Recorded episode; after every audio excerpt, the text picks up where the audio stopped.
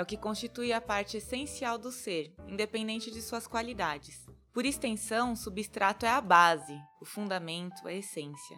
É também aquilo que restou, o resíduo, a sobra, é ainda o motivo, a origem.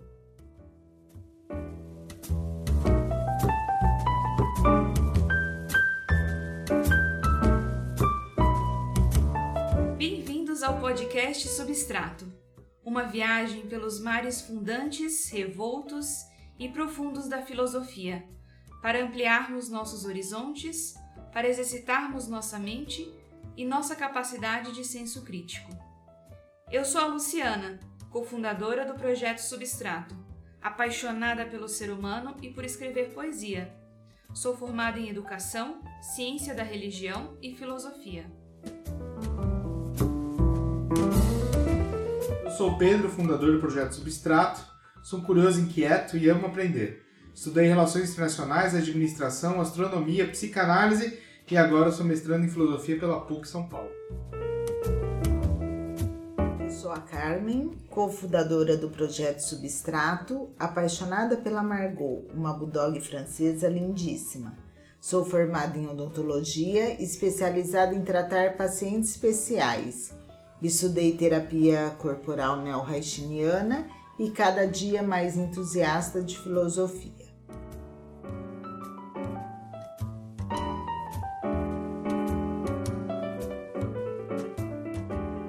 episódio de hoje, o nosso tema é Por que pensamos?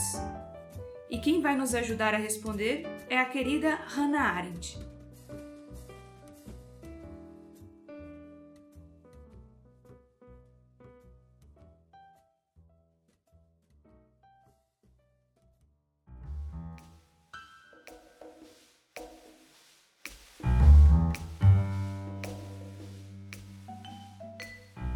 Explorar uma das questões mais básicas da filosofia e também da nossa vida cotidiana. Afinal, o que, que nos faz pensar? Essa pergunta é feita pela filósofa alemã Hannah Arendt em uma de suas principais obras, A Vida do Espírito. Um livro que é composto de três volumes, que são as três atividades do espírito: o pensar, o querer e o julgar. O pensar foca no passado, utiliza acontecimentos para representar. Lida com o que já foi, causa generalizações, é um fim em si mesmo, não deixa nenhum produto externo e tangível no mundo em que habitamos. A vontade foca no futuro. Ela busca objetos fora de si. Ela lida com o que está por ser. É o que nos faz agir, propele a ação. É dupla, tem o querer e o não querer. O que decide o conflito da vontade é a ação, é a decisão pontual entre o querer e o não querer. É diferente do desejo. No desejo, tem a influência do objeto, somos afetados pelo objeto. Estamos numa posição passiva. Já na vontade, criamos projetos. É uma posição ativa. O julgar foca no presente, decisões políticas que geram ações. Lida com o que está aí, objetiva particulares sempre se relaciona com o cotidiano e com nossa condição política. Meu ato toca o outro.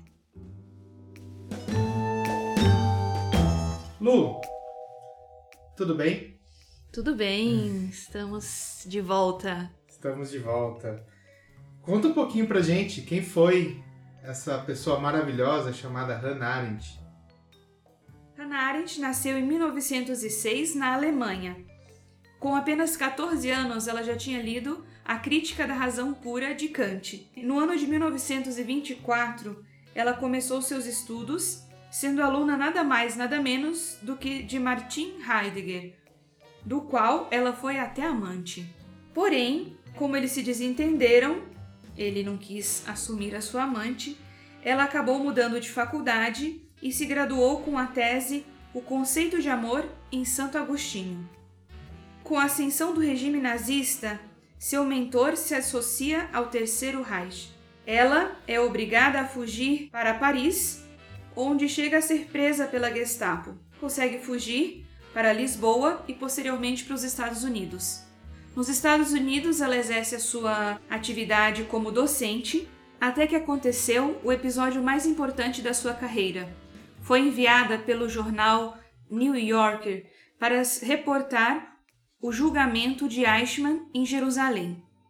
Ali, ela, ao contemplar esse personagem nazista, que era responsável pelas deportações para os campos de concentração, ela cunha um termo que ficou conhecida em toda a sua carreira, que é o de banalidade do mal. O que ela classifica do mal cometido por esse homem não é que ele não fosse inteligente ou que ele fosse um monstro, mas simplesmente o mal se tornou banal para ele. E ela falece em 1975 nos Estados Unidos aos 69 anos.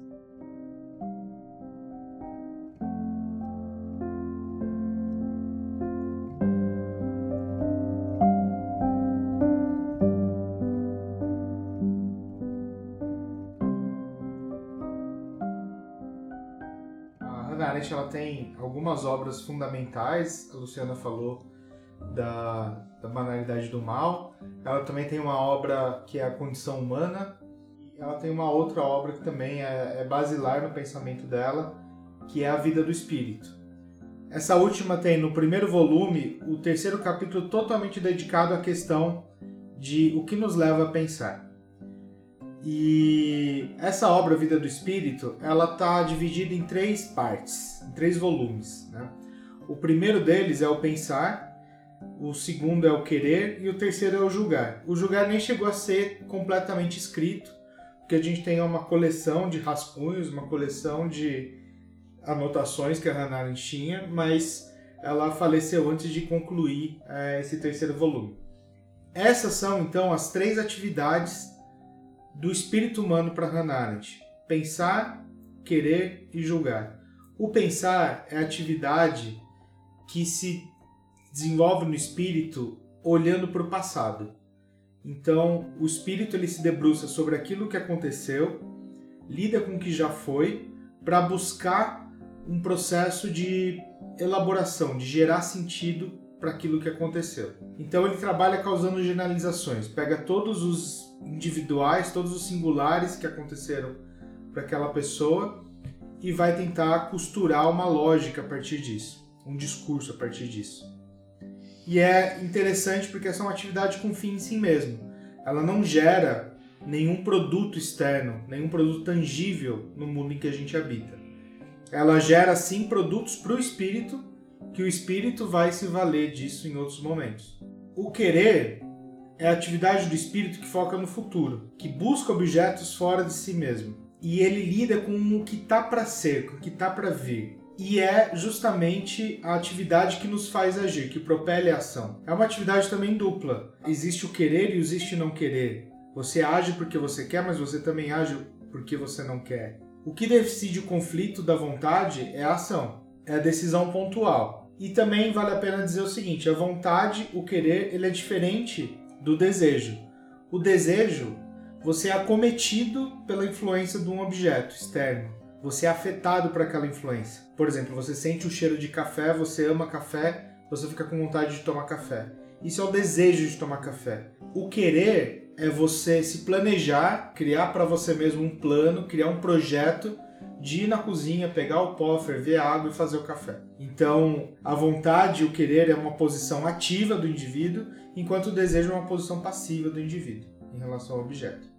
E por fim, a última atividade do espírito é o julgar, que a Hannah Arendt diz que é a atividade política por excelência, porque ela sempre vai envolver uma decisão, sempre vai envolver uma ação e é alguma coisa que é focada no presente, lida com o que está aí, você tem uma apresentação de uma realidade particular, ou seja, um evento que se coloca na sua frente, você tem que decidir como você enxerga, como você lida com esses particulares que chegam para você. E você vai lidar com isso a partir daqueles subsídios que foram criados pela atividade do pensamento. Então, seus valores, os seus quereres também, as suas vontades, os seus parâmetros de análise, tudo isso foi criado em outras partes da atividade do espírito para ser exercido ali no julgar. E falando em pensar, poderíamos dizer que no tempo em que estamos vivendo, pensar tem sido uma coisa rara. Bem, pensar, nós pensamos o tempo todo. Como assim pensar tem sido uma coisa rara?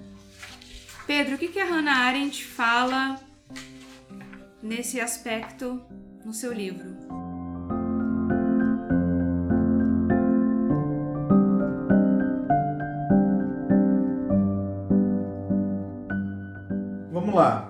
Capítulo 3 do livro A Vida do Espírito, a Hannah Arendt ela faz a incursão, depois de falar um pouquinho sobre como ela enxerga o mundo, ela enxerga o mundo de uma maneira fenomênica, ela, nós lidamos com o que está aí, o que está aí se apresenta para nós, é o material que o espírito tem para exercer suas funções. Ela vai tentar entender o que nos faz pensar e depois ela vai trazer um pouquinho também quais são as implicações da atividade de pensar ou as implicações de não pensar. Ela traz quatro partes dentro desse capítulo. Ela vai falar sobre o pensar na Grécia pré-filosófica, ela vai falar sobre o pensar na Grécia filosófica tradicional, a visão de Platão. Ela vai falar sobre o pensar para os romanos. Depois ela vai falar o que, que é o eu pensante, utilizando como exemplo Sócrates, como se ele fosse ele mesmo eu pensante encarnado no mundo. E por fim ela vai trazer bem essa questão que advém também da, do, do modelo de Sócrates, que é a questão do dois em um. Quais são os efeitos do pensamento, principalmente em relação à verdade e à virtude. E aí eu acho que a gente vai encontrar o porquê que a, a Lu comentou que hoje em dia parece que é raro a gente exercer o pensamento. Pelo menos sob essa visão de Hannah Arendt. Então vamos começar pelo começo. Pedro, conta pra gente um pouco da era pré-filosófica, um pouco ali da Grécia de Exildo, de Homero. O que, que a Hannah Arendt traz pra gente?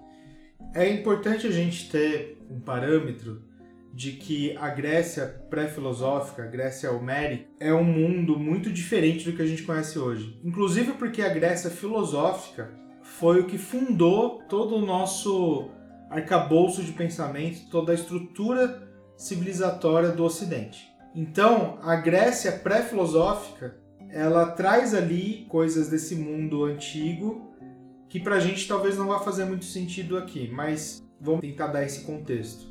A Grécia antiga, pré-Sócrates, pré-filósofos, era uma sociedade que tinha sua própria religião, seus próprios costumes, suas próprias visões de mundo, seus próprios axiomas. Quatro obras sobrevivem até hoje que nos contam como era mais ou menos é, esse período. Ah, essa eu sei. É, temos de Exildo, O Trabalho e os Dias e a Teogonia. E de Homero nós temos a Odisseia e a Ilíada. Perfeito. É isso daí. É. Justamente essas obras, elas trazem o fulcro do que, que era essa sociedade. Então, Exildo falava do trabalho e os dias. Ele contava a vida do homem. Como é que era o homem comum grego que tocava o seu cotidiano ali na região da Grécia. Os homens trabalhavam, os homens cuidavam das suas vidas, contavam os dias e eram incomodados por essa ideia da mortalidade. E muito porque do que está contido na outra obra do Exílio, que é a Teogonia. O que é a Teogonia? Toda a árvore genealógica dos deuses da Grécia Antiga. Então é a genealogia dos deuses gregos, que começa lá nos mitos de criação do universo, os titãs, aí depois a criação dos deuses do Olimpo, a guerra entre os deuses do Olimpo e os titãs, e aí tudo isso está disposto numa hierarquia, numa hierarquia de perfeição, numa hierarquia de poderes, numa hierarquia de condição existencial. Então você tinha os seres mais perfeitos e os menos perfeitos. Os mais perfeitos, os deuses, os menos perfeitos, os animais, os objetos inanimados e os seres do submundo. O homem estava ali no meio disso tudo. Ele estava ali no meio desse caminho entre o perfeito e o imperfeito. E os homens tinham que trabalhar para sobreviver, eles tinham uma vida difícil, enquanto os deuses tinham uma vida confortável, uma vida fácil. Os deuses ficavam no Olimpo, comendo ambrosia, tomando vinho e observando a vida humana como se fosse um espetáculo para eles assistirem. E às vezes intervindo também, né? É, de vez em quando os Zeus davam uma escapadinha, surgia um herói aqui, outro ali, enfim. E os homens tinham inveja da, da situação dos deuses. Eles queriam chegar mais perto desses seres perfeitos que eram os deuses. E eles buscavam meios de chegar mais perto dessa, desse caminho da, da imortalidade da perfeição. A maneira de fazer isso se relaciona com o conteúdo das obras de Homero, que é a Ilíada, que fala da guerra de Troia. Uma guerra basicamente que envolve vários mitos, vários causos de heroísmo envolvendo Aquiles, o rei Príamos e seus filhos, Patroclo, a princesa Helena. E depois a Odisseia, que conta como que o Odisseu voltou para casa depois da guerra de Troia. E que foi um, um, um, processo super. A gente comenta hoje em dia, né? Pô, isso daqui é uma Odisseia. Ou seja, é uma história longa, difícil, cheia de desafios e que demanda vários fatos heróicos. E aí tem uma passagem interessante no livro de Homero, na Odisseia, que conta quando Ulisses é, visitava a corte dos Feácios, que era um reino ali na região porque ele estava passando. E aí ele estava ouvindo um bardo, um bardo que é um, um contador de história, um, um artista, contando a história, uma das histórias que ele viveu. Enquanto Ulisses ouve a história que ele viveu, Ulisses começa a chorar. E aí tem um estranhamento, porque ele está chorando enquanto ele escuta a própria história de algo que ele viveu, sendo que quando ele viveu aquilo não o emocionou. Ou seja, ele não chorou quando ele viveu aquilo. Ele não sentiu aquela emoção quando ele viveu aquilo. Mas depois, ouvindo a própria história, ele chorou. Eles chegam até a falar que talvez esses personagens, Aquiles, Ulisses, não tivessem a coragem que tiveram se não fosse que o, o ato deles era até mais para alcançar essa imortalidade, para ficar na história, do que a própria próprio objetivo do que eles acreditavam, né? Exatamente. O, a maneira de chegar na imortalidade e ficar um pouco mais perto dos deuses era de entrar para a história. E entrar para a história nessa época era justamente virar personagem de uma história e ter seu feito reconhecido e que para sempre seria reconhecido. E o interessante é que esse reconhecido, você falava que era através da história, essa história que é contada. E essa história que é contada, a gente pode falar, é contada através das palavras. Aqui a gente vê uma junção de pensamento, de vivência e depois já transformada em palavra, como uma perfeita união. Perfeito. O, o que você está falando é exatamente o que a Hannah Arendt traz, é que o pensamento é essa ferramenta para a gente analisar os fatos que os gregos utilizavam para analisar os acontecidos e colocar isso em palavras de maneira que pudesse sobreviver ao efeito da história. Então você usa o pensamento e você usa o discurso. O pensamento, a capacidade de pensar em grego, a substância pensante, vamos dizer assim, é uma coisa, é um, é um conceito super com, confuso, com, complexo. Verdade, super complexo, é o conceito de nous e aí, não por acaso, em inglês saber é o verbo to know. Não por acaso, nous em grego é essa capacidade de pensar, de conhecer. E depois, em grego, o discurso, colocar isso em palavra, a palavra grega é logos, que deriva as palavras que a gente tem hoje de lógica, diálogo. Exatamente. Então, chegamos nesse ponto. Na Grécia pré-filosófica, o pensar ele servia, em resumo, para alcançar a imortalidade.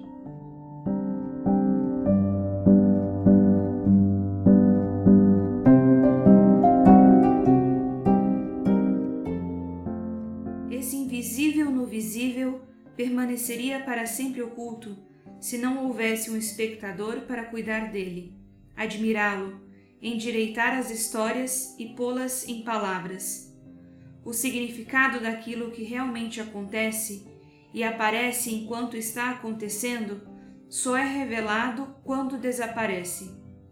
A lembrança, por meio da qual tornamos presente para o nosso espírito o que de fato está ausente e pertence ao passado, revela o significado na forma de uma história.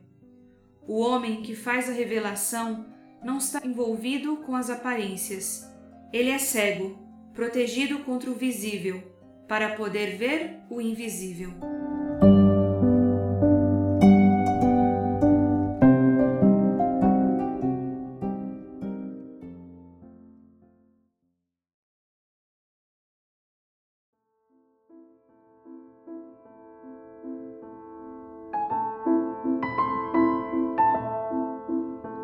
E agora, e para Platão, por que nós pensamos?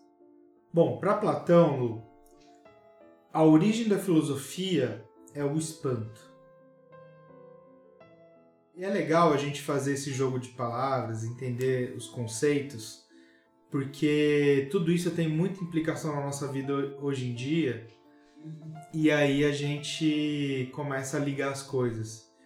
Então, o espanto não é o espanto do susto, de você é, tá vendo filme de terror e levar um susto. Não é esse.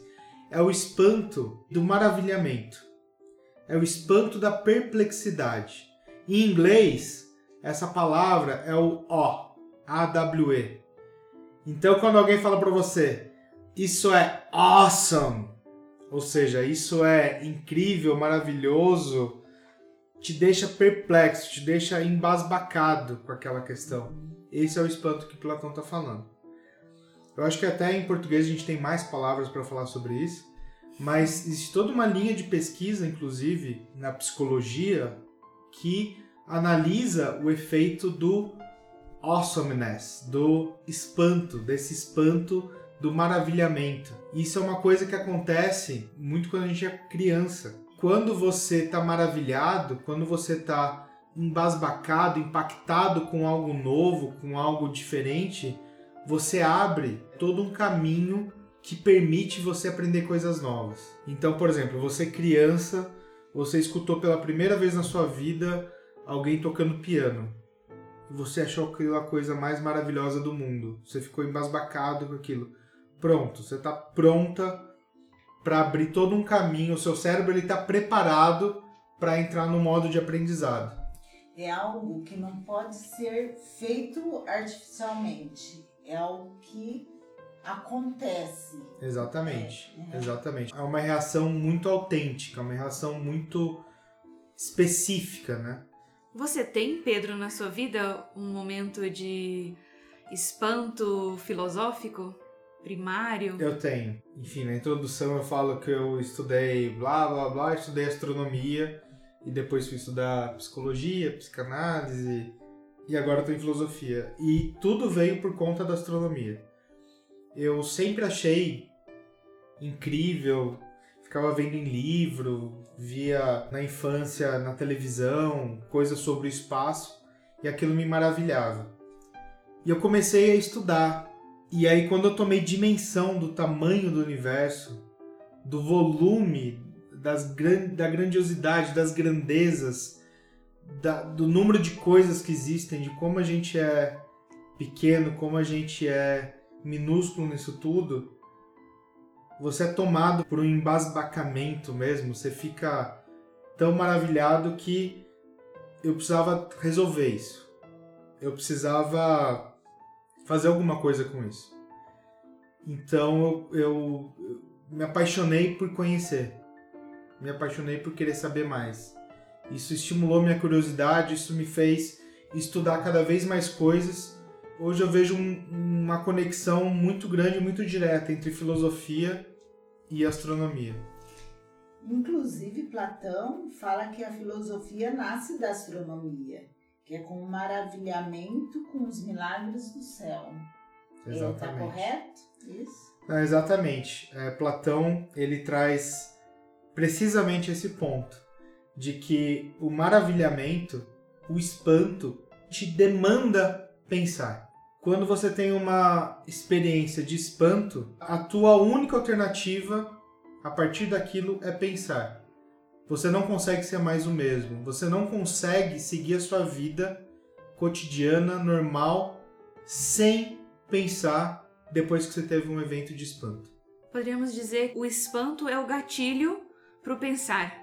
O gatilho para se perguntar, para ir para as causas, consequências, as dúvidas. Exatamente. Olha o que Platão fala sobre o Exildo. Platão fala que Exildo acertou muito na teogonia dele quando ele colocou que Íris, que é a deusa da mensagem, Íris do arco-íris, a deusa mensageira da palavra que irrompe, ela é filha de Talmas, que é aquele deus que espanta, é o deus que maravilha. Você vê a filosofia sendo escrita de várias formas, né? Exildo falando sobre a genealogia dos deuses, então a mensagem, a palavra é filha do espanto.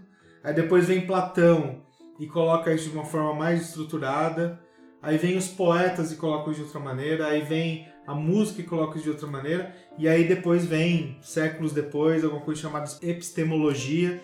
Aí vem uma coisa chamada ciência, a psicologia, que se estuda hoje os efeitos do espanto, do ó, na infância enquanto motor de aprendizado. Olha como tudo tá, tá ligado, tudo se conversa. me faz lembrar de novo do Nus e do Logos. De novo, é, pensamento e palavra se unindo. Sim, porque a palavra, o Logos, é a maneira como você toca o pensamento, né? Aqui o que ele está falando é o seguinte: você se espanta, você é tomado por uma emoção, é um patos, né? Você sofre, você é acometido pelo espanto e aquilo é, é borbulha dentro de você. Você precisa encaminhar aquilo. Você começa o pensamento e a única maneira de você encaminhar o pensamento é com as palavras. Mas está tudo ligado.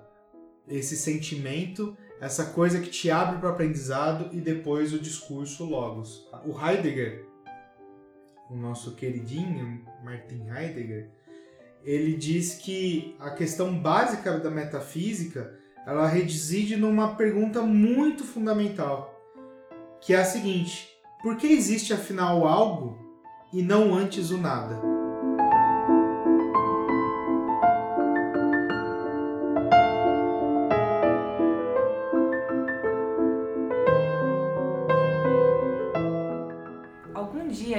Elevastes teu espírito para considerar a existência em si por si do mero ato de existir? Algum dia já dissestes pensativo: É, sem te importar nesse momento se havia diante de ti um homem, uma flor ou um grão de areia, em uma palavra sem referência a este ou aquele modo ou forma particular de existência? Se tiveres alcançado isto, fará sentido a presença de um mistério que ficou teu espírito no espanto e na admiração. As próprias palavras não há nada ou houve um tempo em que não havia nada são contraditórias Algo em nós repele essa proposição com uma luz tão repleta e instantânea que é como se recebesse sua evidência em nome da própria eternidade. Não ser, portanto, é impossível. Ser, incompreensível. Se dominaste essa intuição da existência absoluta, terá também aprendido que foi essa, e não outra, a intuição que nos primeiros tempos apoderou-se dos espíritos mais nobres, dos eleitos entre os homens, com uma espécie de horror sagrado. Foi ela que primeiro os levou a sentir dentro de si algo inefavelmente maior que sua própria natureza individual.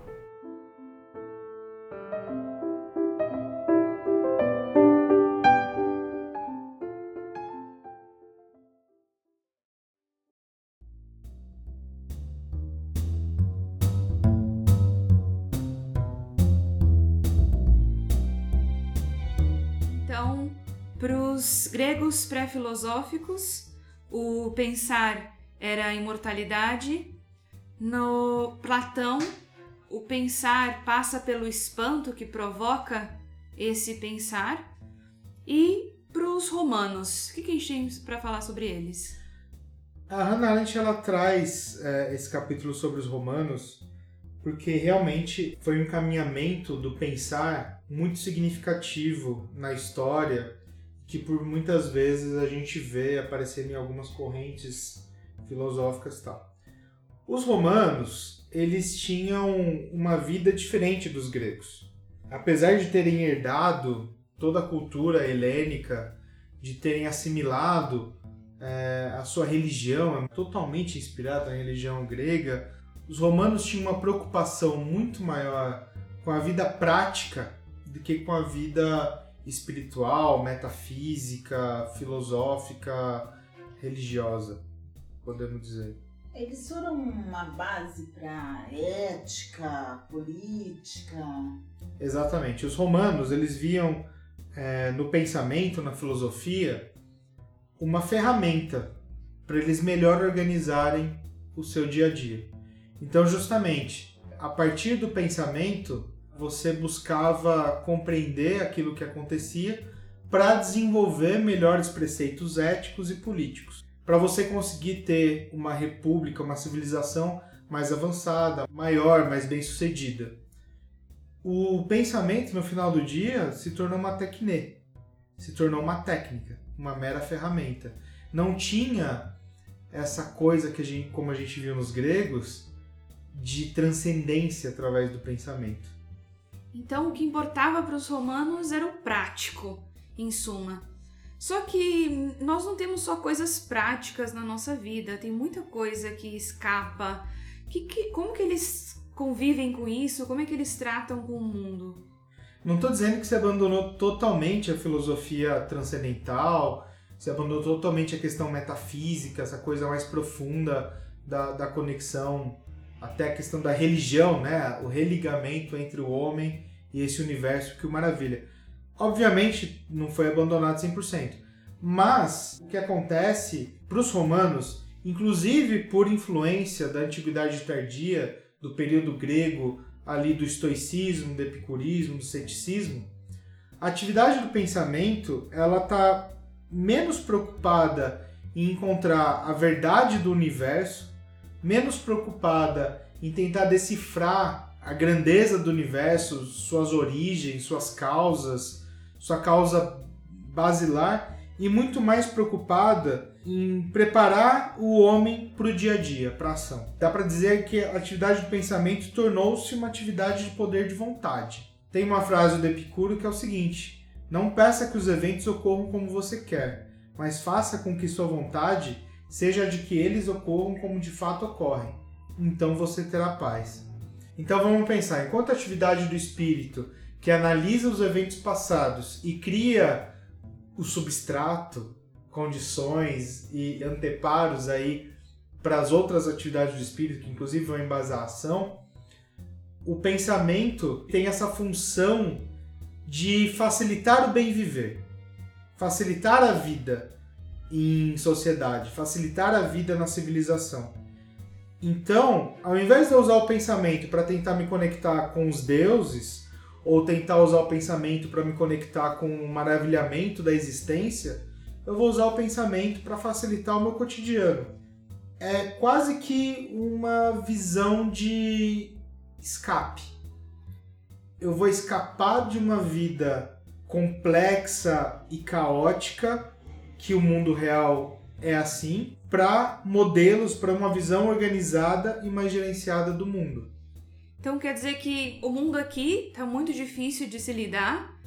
Então eu elevo o meu pensamento e ali no meu pensamento elevado eu posso lidar com esse mundo.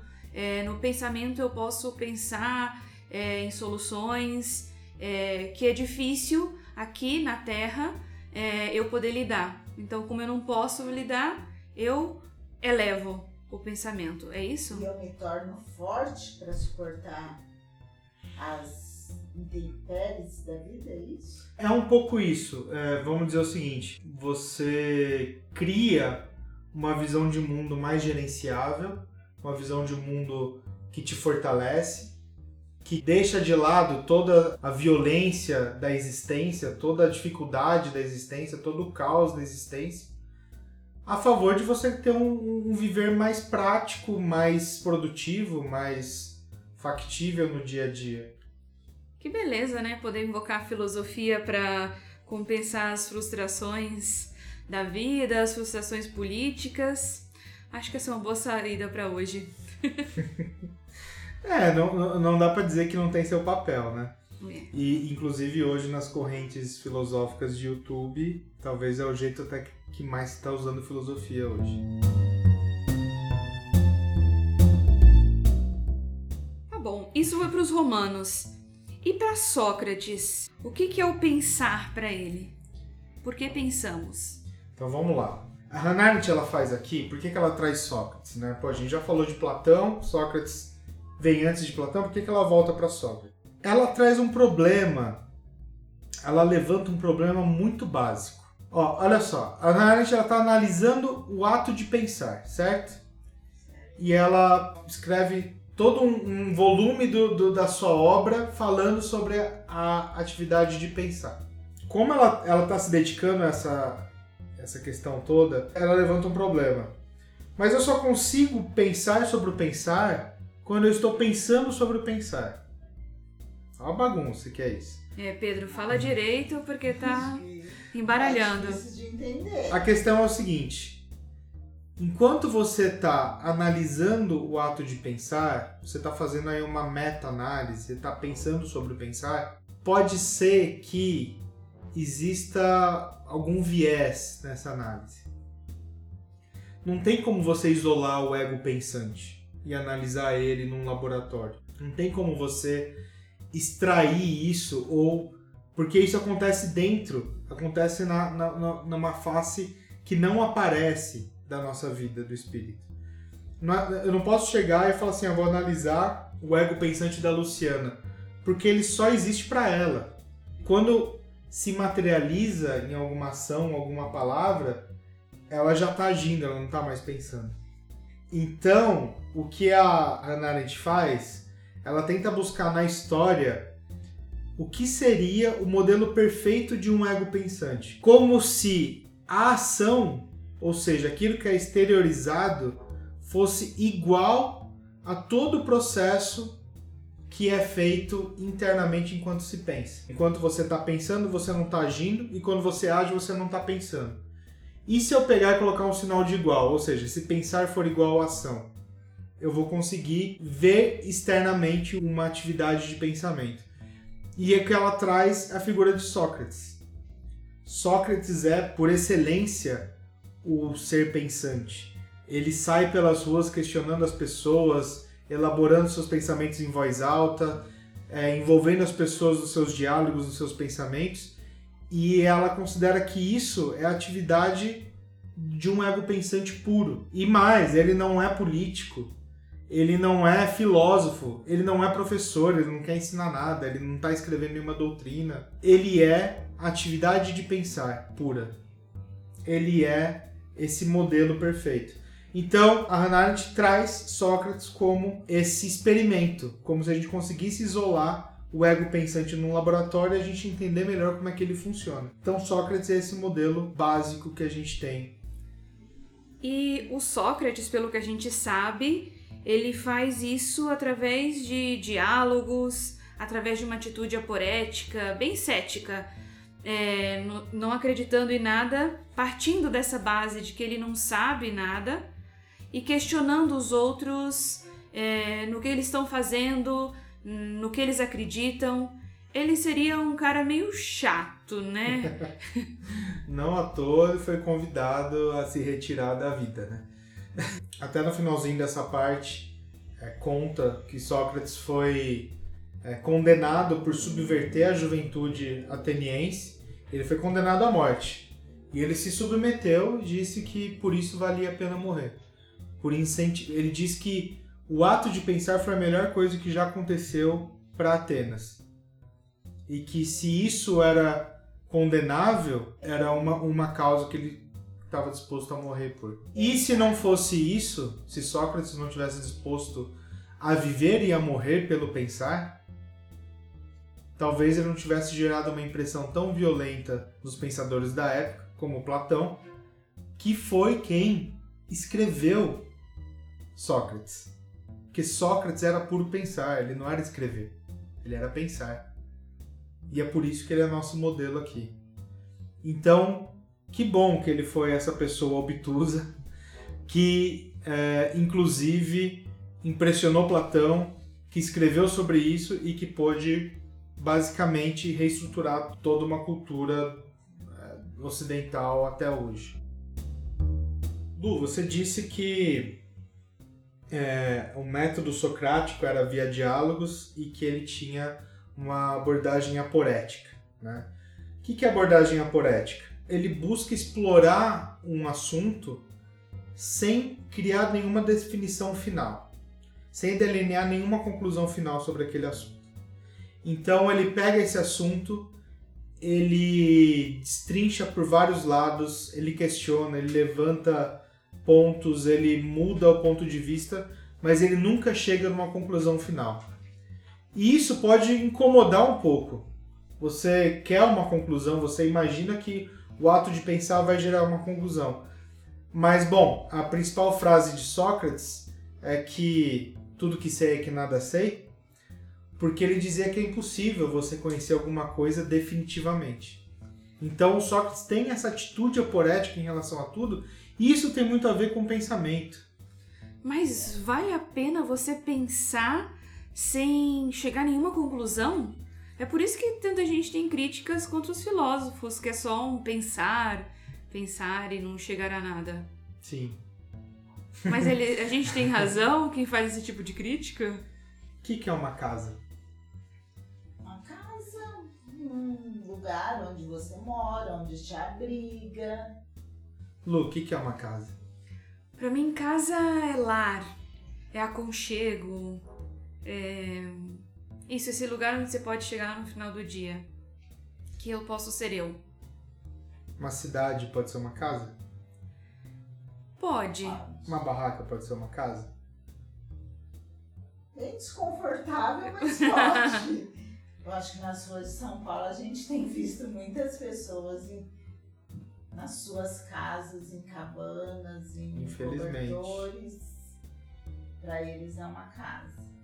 Mas é um pouco isso. A gente, quando fala casa, que é uma palavra tão básica, tão simples, todo mundo remete, traz na hora uma imagem que é a sua representação básica de casa. Mas quando a gente começa a discutir, a gente vai lapidando esse conceito, a gente vai aprofundando nesse conceito. Então, uma barraca pode ser uma casa, uma casa é feita de tijolos, uma casa é, necessariamente é país- confortável. Um país pode ser uma casa. Um país né? é uma casa, o lar, toda casa é um lar, todo lar é uma casa. Esse tipo de questões vão fazer a gente circular o assunto casa, o conceito casa. A gente vai sair mais rico desse lugar. Apesar de que em momento nenhum a gente definiu casa, então é isso. E se a gente pensar na máxima de Sócrates, que tudo que sei é que nada sei, e a gente pensar por que, que a Hannah Arendt escolheu ele, e a Hannah Arendt ela traz todo um primeiro capítulo sobre aparências. Primeiro capítulo desse livro, do, do volume do Pensar na Vida do Espírita, sobre as aparências, aquilo que aparece. E que só podemos lidar e aprender a partir daquilo que aparece. E aquilo que aparece nunca é o todo da coisa. Aquilo que aparece de uma maçã, eu crio uma imagem, eu defino conceitos, eu defino parâmetros, mas eu nunca vou saber o que é ser uma maçã. Eu só vou conseguir aprender o que a maçã me mostra. Então, o ato de questionar me enriquece com muitos conhecimentos, com muitos aprofundamentos do conceito do disso que está aparecendo para mim e que eu nunca vou conhecer perfeitamente. Mas pelo fato de questionar, eu já estou conhecendo um pouco mais do que aquilo que eu conhecia antes sem ter questionado. E você sendo fiel àquilo que te aparece e sendo fiel a buscar entender e fazer justiça àquilo que te aparece, você tem um conceito um pouquinho mais rico agora em direção ao ser da coisa. Apesar de que você nunca vai chegar no ser da coisa. Eu nunca vou saber o que é ser Luciana. Eu nunca vou saber o que é ser Carmen. Eu posso ter muitas opiniões e visões e, e elaborações sobre isso, mas eu nunca vou poder ser. Porque a única informação que eu tenho de Luciana é o que a Luciana mostra pra mim. Aquilo que ela não mostra pra ninguém, só ela sabe. E tem aquilo que nem ela sabe sobre ela mesma. Eu nunca vou saber o que é a Luciana. Portanto, eu nunca vou definir finalmente Luciana. Mas eu posso conhecer cada vez mais e ser mais justo no tratamento com ela. Me veio um pensamento agora sobre a Hannah Arendt falando nisso. A gente pode saber o que foi o nazismo para o povo judeu, mas assim, ela era judia, ela viveu isso e só ela sabe. Imagina o que foi para ela assistir um julgamento do Eichmann. Exatamente. Por mais que a gente coloque predicados sobre a força disso, sobre o peso, a relevância disso, a gente nunca vai conseguir apreender o todo dessa experiência.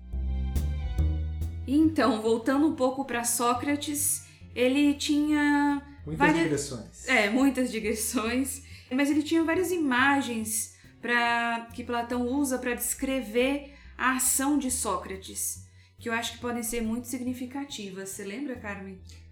É o moscardo, né? A parteira e a raia elétrica. É, esses eram os apelidinhos de Sócrates do, do bacanão que ficava causando na cidade de Atenas. O que são essas, essas analogias? Então você tem o moscardo, que é aquele inseto que vem e te irrita e que te tira do sério, que te tira do teu lugar. Você tá ali varrendo o chão na frente da sua casa e ele chega. Por que você varre o chão? E você só quer varrer o chão. Mas por que, que você varre? Por que, que você varre esse horário e não outro horário? Você acha que se todo mundo varrer o chão é melhor ou pior? Tem algum motivo final para você varrer o chão? Você vai fazer isso todo dia? Esse é o cara que você tá ali vivendo a sua vida, ele vem e te tira do seu cotidiano com um monte de provocações, te irrita, mas isso é uma maneira de fazer pensar. E isso acontece no nosso dia a dia. Se você pensar, a nossa sociedade é movida a irritações, porque aquilo que te irrita te tira do lugar, te faz pensar e te faz trazer soluções, te faz inovar, inclusive se a gente quiser falar. É como essa mosca que vem ali e te pica, te faz sair. Exatamente. Te tira do cotidiano, te irrita e te faz trazer uma resposta para isso. Então te faz pensar. Te trouxe um incômodo e você quer se livrar desse incômodo. Você analisa o que aconteceu, analisa como acontece e aí você busca uma maneira de sair desse incômodo. E a parteira, o que ele quer dizer? Eu, eu tentei ler, mas juro que assim, não tá tão claro para mim. O, o desenho da parteira é que ele, pelo método dele, é, ele não era um professor, ele não era um sofista, ele não era um filósofo, ele não era um político, ele era um pensador. E aí ele chegava nas pessoas e através do diálogo, através das perguntas, ele conseguia extrair das pessoas sabedoria e conhecimento. É como a questão da casa. Eu só perguntei para vocês o que vocês entendem de casa, depois eu fiz a pergunta sobre a barraca, depois eu fiz a pergunta sobre se uma cidade pode ser a casa, mas eu não dei para vocês nenhuma informação nova. As respostas surgiram justamente dessa dialética, dessa troca e veio de dentro de você. Por isso a imagem da parteira. Por isso a imagem da parteira. E por final, a raia elétrica, porque você toma um choque e aí você fica paralisado. E aí traz muito a questão do Platão, né? Justo o, essa paralisia, poderíamos dizer que é esse espanto que Exatamente. você tem perante a realidade, perante as maravilhas. Exatamente. Então, por exemplo, você está indo comprar um barril de vinho na Grécia Antiga e você vai lá na fazenda de vinho e compra. Chega o Sócrates e fala: Quanto você pagou por essa garrafa de vinho? Você fala, ah, paguei tantos dracmas. E aí ele aponta que existem. 50 escravos trabalhando naquela fazenda. Ele começa a te fazer pensar Sobre o valor do trabalho das pessoas que estão ali, dando a vida delas para produzir aquele produto que agora vale dinheiro. Tem um valor tangível, tem um valor especificado. E aí ele começa a fazer perguntas e vê que Aquilo é um ser humano, que aquela pessoa e você são humanos, e se fosse você trabalhando para gerar isso sem ter opção de liberdade, de repente a pessoa se vê em choque. Como é que pode existir preço para um produto advindo de trabalho escravo? E pronto, ele te trouxe uma coisa que estava na sua frente, só que ele te trouxe de uma maneira que te paralisou. Você, você fica espantado com aquilo, aquilo te trava e você é obrigado a pensar, encarar aquilo e lidar com aquilo. E é, você faz isso através do pensamento. É importante essa questão do lidar com isso, porque nós temos nossos conceitos, certo? E agimos de acordo com esses conceitos. Eu conheço água, eu sei que a água mata a sede, eu vou beber água porque eu conheço água. Se eu tenho um outro líquido que tem outra cor, eu não conheço e eu tô com sede, eu não posso sair bebendo porque eu tenho uma dúvida se aquilo lá serve para beber ou não, tal. Até eu conseguir de alguma maneira ter o conhecimento de que dá para beber, eu não vou beber essa, esse outro líquido. É importante para a ação que os conceitos estejam estruturados. O que o pensamento faz e o que Sócrates faz com as pessoas é pegar esses conceitos que estão ali congelados, provocar um degelo, trabalhar isso de várias maneiras e na hora que ele congela de novo, ele congela mais enriquecido, como a gente falou, a questão da casa. Imagina que tá todo mundo acomodado nos seus conceitos e o quão problemático não pode ser que um filósofo comece a atiçar, a questionar conceitos já estabelecidos que todo mundo aceita. Você falou agora da água. E se alguém começa a questionar se essa água, se esse líquido realmente é potável, algo que todo mundo acreditava, você vai causar uma revolução ali. Então, Lu, justamente nesse ponto que a Hannah Arendt ela traz a questão do perigo do pensamento. Inclusive, ela recupera uma imagem que aparece em Sócrates, que aparece em Platão, que aparece em outros pensadores, de que o pensamento é como o vento. E quando você está ali pensando, você está no meio de um vendaval. E aí você está paralisado para ação, você não tem como agir. Para agir, você tem que se abrigar desse vendaval. Ou seja, você depende de conceitos bem estruturados para conseguir tocar sua vida, para conseguir é, seguir em frente. Como você falou, a questão de beber água. Se as pessoas não sabem se podem beber aquela água ou não, você precisa de alguma maneira se decidir. O perigo mora em que, quando você abre um conceito, quando você começa a desconstruir um conceito, o processo de pensamento não garante que será construído um outro conceito no lugar. Então, eu posso colocar uma dúvida através do processo de pensamento sobre o que você deve fazer e aí eu posso paralisar a sua ação. Ou então eu posso abrir você para um processo de pensamento você pode se guiar por informações erradas, incompletas, manipuladas, por influências ruins, e aí você vai cristalizar um novo conceito, ou pior, ou de uma maneira incompleta, de uma maneira que te é menos útil do que era antes. Então reside aí um perigo do pensamento que é inerente à atividade de pensar, mas que podemos dizer que é inerente à, à atividade de viver, porque você precisa conhecer, você precisa pensar para atuar e a questão é que você precisa prestar atenção a como você está conduzindo o pensamento, prestar atenção no rigor dos processos que você tem de analisar, do que você está alimentando esse processo, se são boas informações, boas influências. Até porque se eu for parar para pensar que se eu for andar, pelo motivo de estar andando, eu posso cair, eu me paralisaria e nem resolveria andar. E até Heidegger fala, né? Sócrates é o cara que se entregou 100% totalmente ao vendaval. Então ele não escreveu justamente por causa disso, ele estava pensando.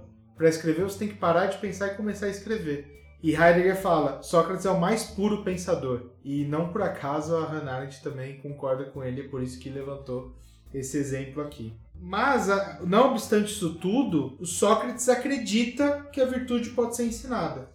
Mas então, mas se Sócrates fala que não sabe nada, hum, define conceitos de nada, como que ele acredita que a virtude pode ser ensinada?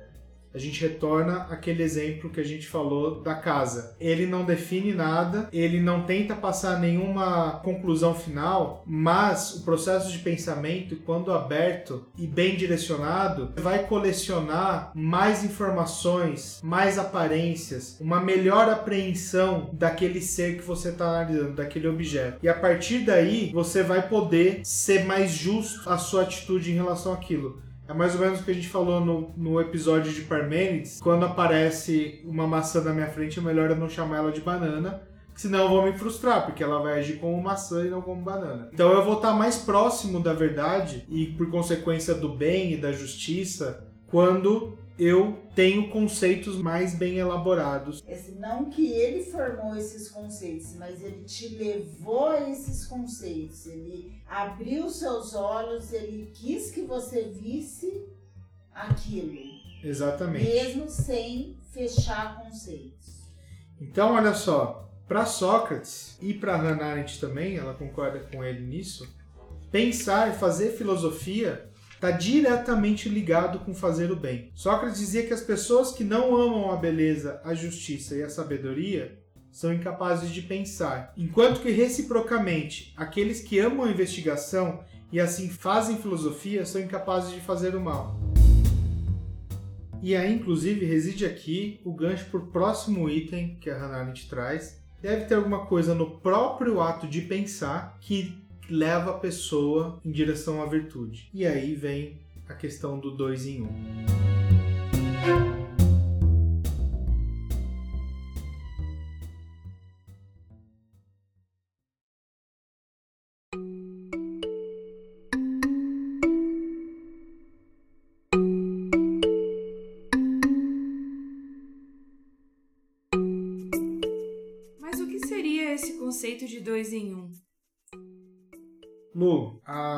Arendt ela traz duas frases de Sócrates para explicar essa questão do dois em um.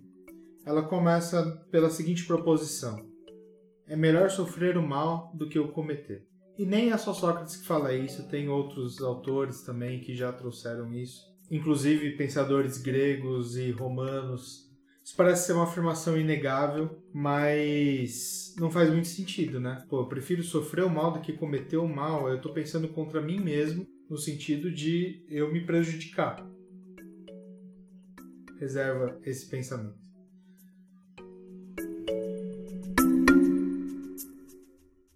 E a segunda frase é a seguinte: Eu preferiria que minha lira ou um coro por mim dirigido desafinasse e produzisse ruído desarmônico, e preferiria que multidões de homens discordassem de mim do que eu, sendo um, viesse entrar em desacordo comigo mesmo e a contradizer. Qual é o principal axioma lógico de Aristóteles, Lu? O princípio de não contradição. Perfeito. Olha o que Sócrates falou. Do que eu, sendo um, viesse entrar em desacordo comigo mesmo. Como que eu posso entrar em desacordo, em desarmonia comigo mesmo se eu sou um? Para existir desarmonia, tem que ter pelo menos dois tons. Um tom forma harmonia nem desarmonia. Um segundo tom vai formar uma harmonia ou uma desarmonia. E é nesse ponto em que a Hannah cria a imagem do dois em um. E não só por conta dessa questão da harmonia e da, da autocontradição, por conta também da obra de Platão Hípias Maior, que traz o diálogo entre Sócrates e Hípias, em que Sócrates diz que quando ele vai para casa, ele nunca está sozinho, porque quando chega lá, ele encontra consigo mesmo. Então ele nunca está sozinho, em momento nenhum. Isso seria a consciência dele? Exatamente a Hannah vai desenvolver esse conceito para chegar no que ficou cristalizado na nossa cultura como a consciência moral. Então, tudo aquilo que você faz, todas as suas ações, todos os seus julgamentos, eles são depois analisados por esse outro que reside dentro de você, consigo mesmo, o tempo todo, que é a consciência moral. Aliás, consciência é estar ciente consigo mesmo, é o saber consigo mesmo. Sócrates fala: Eu não posso fazer nada que desagrade esse cara, porque eu sou chato. Esse outro cara é mais chato ainda e ele tá comigo o tempo todo. E no que Hippias responde para Sócrates que ele sim tá sozinho quando volta para casa, que ele não tem esse problema, ele não tem esse outro questionando ele o tempo todo. E Hannah Arendt traz Shakespeare na peça Ricardo III para ajudar nesse debate quando ele traz os momentos em que Ricardo III argumenta contra ele mesmo e depois a favor dele mesmo. E ele brigando com a consciência dele. E desejando não ter essa consciência, desejando não ter esse peso de se cobrar e, e querendo a paz de poder fazer seus planos, sejam eles bons ou maus ou tal, sem ter essa dificuldade. Eu acho espetacular nesse diálogo dele ele falando como que eu vou poder fugir? Porque eu tô comigo mesmo. Não tenho para onde fugir, para onde que eu vou correr? Eu sou eu. Eu também sou para mim mesmo. E quando eu tô pensando, eu me relaciono diretamente com esse eu para mim. Então, Pedro, isso nisso consiste o dois em um. Esse pensar e nesse outro pensar sobre o meu pensar que seria a consciência. E ao mesmo tempo, esses dois momentos numa mesma pessoa, dois em um. Olha que interessante. Na obra Condição Humana de Hannah Arendt, ela coloca que uma das condições da humanidade, da, do ser humano, é a questão da pluralidade. E olha só, essa questão da pluralidade está presente mesmo quando o indivíduo está sozinho. Isso é espetacular. É uma condição básica. Se eu amo bem, a verdade, a beleza, a justiça, eu vou exigir de mim harmonia, coerência e conformidade entre o exame dos meus atos e esses valores. Eu não vou aceitar que eu me coloque numa situação de desarmonia. Isso me lembra muito a questão do imperativo categórico de Kant, que inclusive a Hannah Arendt cita, que é aquela coisa: você deve avaliar todas as ações e se perguntar, isso deveria ser uma coisa que todos os homens fazem sem problemas? Se a resposta for não, você não deve fazer. Mesmo que ninguém está lá para te julgar, mesmo que ninguém está lá para te punir, mas a hora que você generaliza essa atitude, você percebe que se todo mundo fizer vai ser ruim para a humanidade, vai ser ruim para a civilização, você não deve fazer. Esse é o conceito do imperativo categórico. Eu acho que aí a gente está chegando naquela pergunta que eu fiz no começo ou naquela afirmação, melhor dizendo, que hoje o pensar é algo tão tão escasso, tão raro, porque justamente o que a gente vê é que muitos temem ficar sozinhos para não verem essa desarmonia consigo mesmos. Por conveniência, a gente tem visto muita gente evitar refletir, evitar pensar, evitar se encarar, destrinchar as coisas que aparecem na sua frente porque aquilo vai ser inconveniente para os seus planos, para os seus quereres, para os seus julgamentos. Eu acho que é aquilo falar assim: nossa, eu posso deitar no meu travesseiro e ficar bem, e dormir bem. E tem, às vezes a gente faz as perguntas para tantas pessoas que estão no poder e que se apropriam do bem comum, e aí fala assim: como ele pode deitar no seu próprio travesseiro e ficar em paz? Ah, mas a Hannah Arendt tem uma explicação para isso. Como que, pelo próprio caso do Eichmann, até o final, até na sua condena, ele não se considerou culpado. Ele deitava na cabeça, com a cabeça no travesseiro com a consciência bem tranquila. Por quê, Pedro? Porque justamente ele não pensava. Ele evitava pensar ele se evitava. Eu acho que a gente chegou num ponto muito sensível aqui. Eu queria fechar esse nosso bate-papo com uma frase que a Hannah Arendt traz sobre o que é pensar e por que é tão importante a gente pensar.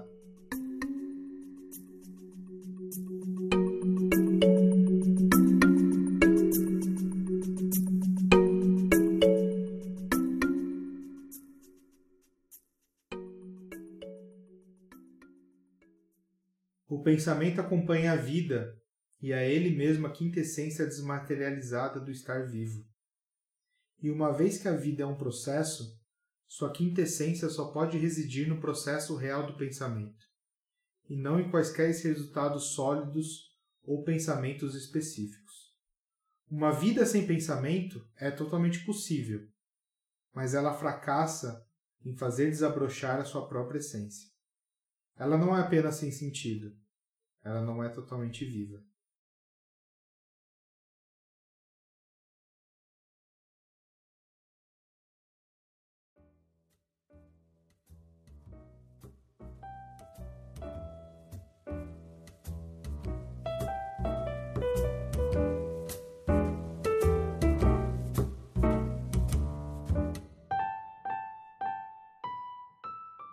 Vivamos, pois, e pensemos.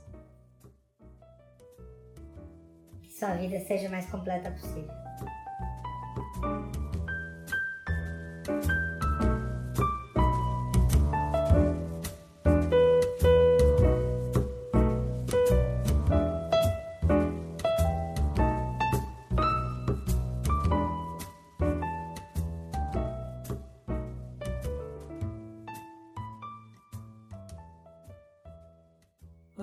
Estão deixando se levar impensadamente pelo que os outros fazem e por aquilo em que creem, aqueles que pensam são forçados a mostrar-se, pois a sua recusa em aderir torna-se patente e torna-se, portanto, um tipo de ação. Em tais emergências, resulta que o componente depurador do pensamento é necessariamente político. Político é tudo aquilo que eu faço que toca o outro.